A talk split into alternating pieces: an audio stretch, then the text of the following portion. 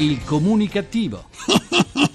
Perché l'ignoranza fa più male della cattiveria. Ideato e condotto da Igor Righetti. In piena decadenza, le parole non hanno chance.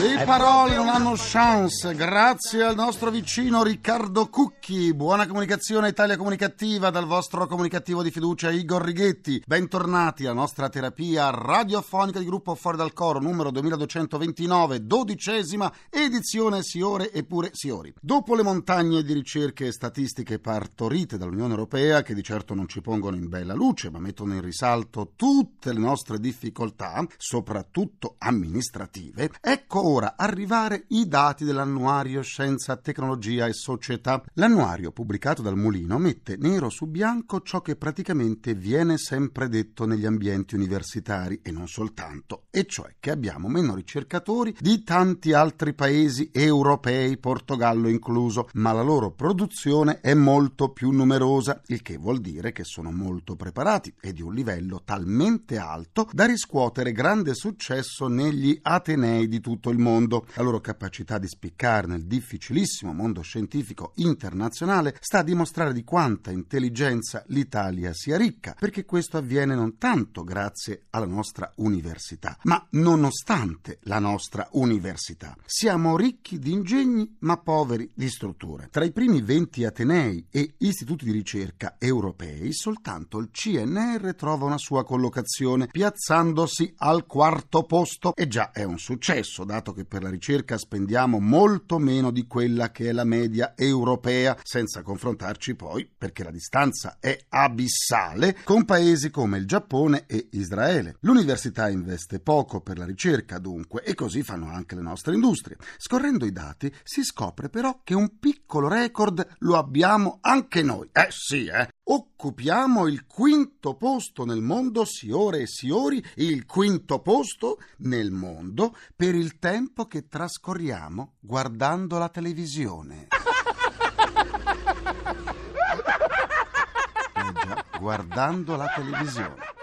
Va meno bene invece per la tecnologia. Nonostante la grande diffusione di cellulari e tablet, ben 4 italiani su 10 non conoscono l'uso del computer, analfabeti digitali totali. In questo settore ci superano un po' tutti, dai britannici ai francesi, dagli olandesi ai tedeschi, e pensare che la competitività internazionale si basa tutta ma tutta, eh, sull'innovazione. Capito? Hai capito, sì. Il fatto è che il nostro è un paese fortunato, è un paese dove la vita è lunga ed è fatto su misura per persone avanti con gli anni. Ovunque dai laboratori alle cattedre spiccano docenti con un'età media molto più alta degli altri paesi europei. Da noi anche la mummia del Similaun, quando è stata scoperta, è stata ritenuta un adolescente. Del resto l'Italia non è più da tempo una repubblica fondata sul lavoro, dato che il lavoro non c'è soprattutto per i giovani, ma una repubblica fondata sulla prostata. Sì, quando va bene. Ho paura, ho paura, ho paura. Fai bene ad averne, bambina. Il mondo della ricerca non si apre all'apporto di nuova linfa, di nuove idee, del nuovo tucur. È un mondo stantio, odora di chiuso, di naftalina, ma noi non siamo eta beta. Occorre aprire le finestre e guardare fuori. Su 28 paesi dell'Unione Europea sono quasi la metà i docenti con meno di 40 anni. L'Italia è vergognosamente ultima in questa graduatoria con un terzo dei con più di 65 anni. Eh, poveri noi. Cambiamo argomento, è incredibile, davvero una notizia che non ci saremmo mai aspettati. Anche la Germania ha un settore produttivo in crisi e non si tratta di arachidi, ma della leggendaria birra. Eh, oh, sì, è proprio vero che il mondo è cambiato. Eh? È accaduto l'imponderabile. La birra prodotta da altri paesi fa concorrenza a quella tedesca, la scalza dal trono. È accaduto che la Germania, pur rimanendo il maggiore esportatore nel mondo, non ha saputo far valere il proprio prodotto, che viene così venduto a prezzi molto più bassi di molti concorrenti, che la superano non per qualità o per la quantità del venduto, ma per ricavi. Ed è così che nella classifica delle multinazionali interessate alla produzione della birra, in testa a tutti, per il ricavato, c'è una società belgo-brasiliana, segue una anglo-sudafricana e quindi Olanda, Danimarca e due birre giapponesi. In questa classifica non figura la Germania.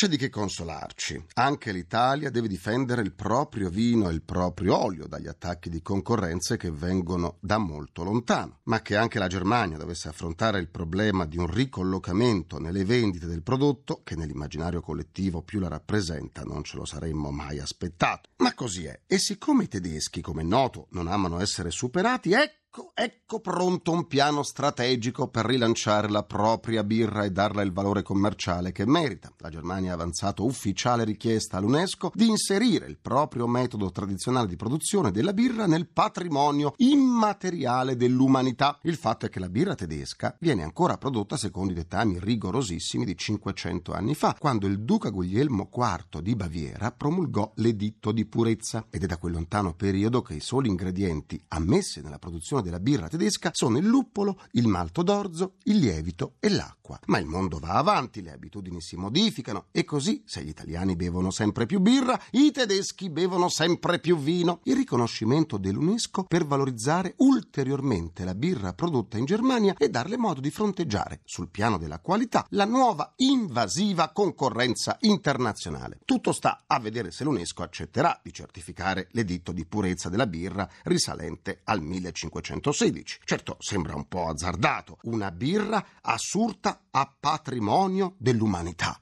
ma ormai tutto è possibile. Portaci da bere, uno shot di birra presso, portaci da bere, uno shot di birra con senza schiuma. Portaci da bere, portaci da bere. Passiamo allo spazio di pubblica inutilità dedicato agli annunci comunicativi. Prendete nota, mi raccomando, eh. Rapinatore agli arresti domiciliari da tre anni cerca altro delinquente agli arresti domiciliari per andare a giocare assieme a tennis e in piscina. Falso povero cerca falso invalido e falso cieco per costituire una società per la produzione di borse griffate, ovviamente false. Operaio 55enne assunto da 35 anni a tempo indeterminato, annoiato e frustrato dalla monotonia del posto fisso, cerca lavoro come precario. Ex tesoriere di noti partiti politici cerca lavoro come cassiere. Collezionista feticista scambia video di Matteo Renzi come concorrente nel 1994 del programma La ruota della fortuna condotto da Mike Bongiorno, in cambio di informazioni su come Renzi utilizzò la sua vincita di 48 milioni e 400 mila lire. Signor Rossi cerca disperatamente i suoi globuli. Parrucchiere per calvi offre depilazione gratuita a persone glabre. Il mio avatar Igor chiede ora la linea per il suo. GRC, giornale radio comunicativo. I carabinieri hanno fatto irruzione in un capannone industriale di Vaiano in provincia di Prato al cui interno è stata trovata una piantagione di marijuana gestita da sette cittadini di origine cinese. Se invece di marijuana si fosse trattato di cocaina, l'avrei potuta definire la versione orientale di Biancaneve e i sette nani? A largo delle coste danesi è stata trovata l'ostrica più grande del mondo. È lunga quasi 36 cm, larga 10 e pesa oltre un chilo e mezzo. L'animale è ancora vivo e, secondo i biologi, potrebbe rimanere in vita per almeno 10 anni. Ma se tanto mi dà tanto, quale potrebbe essere il collo in grado di reggere il peso della perla di quell'ostrica? Eh già. Vi siete persi una seduta del comunicativo? Non punitevi guardando per un mese pomeriggio 5 con Barbara D'Urso. No, andate sul sito alcomunicativo.rai.it dove potrete anche scaricare le sedute in podcast. Se invece volete esternare un po' di sane comunicattiverie, vi aspetto sulla pagina Facebook del comunicativo facebook.com slash comunicativo. È il momento della nostra amata radio con il critico radiofonico Massimiliano Lussana che ci sta aspettando. Sulla cresta dell'onda. Massimiliano Lussana.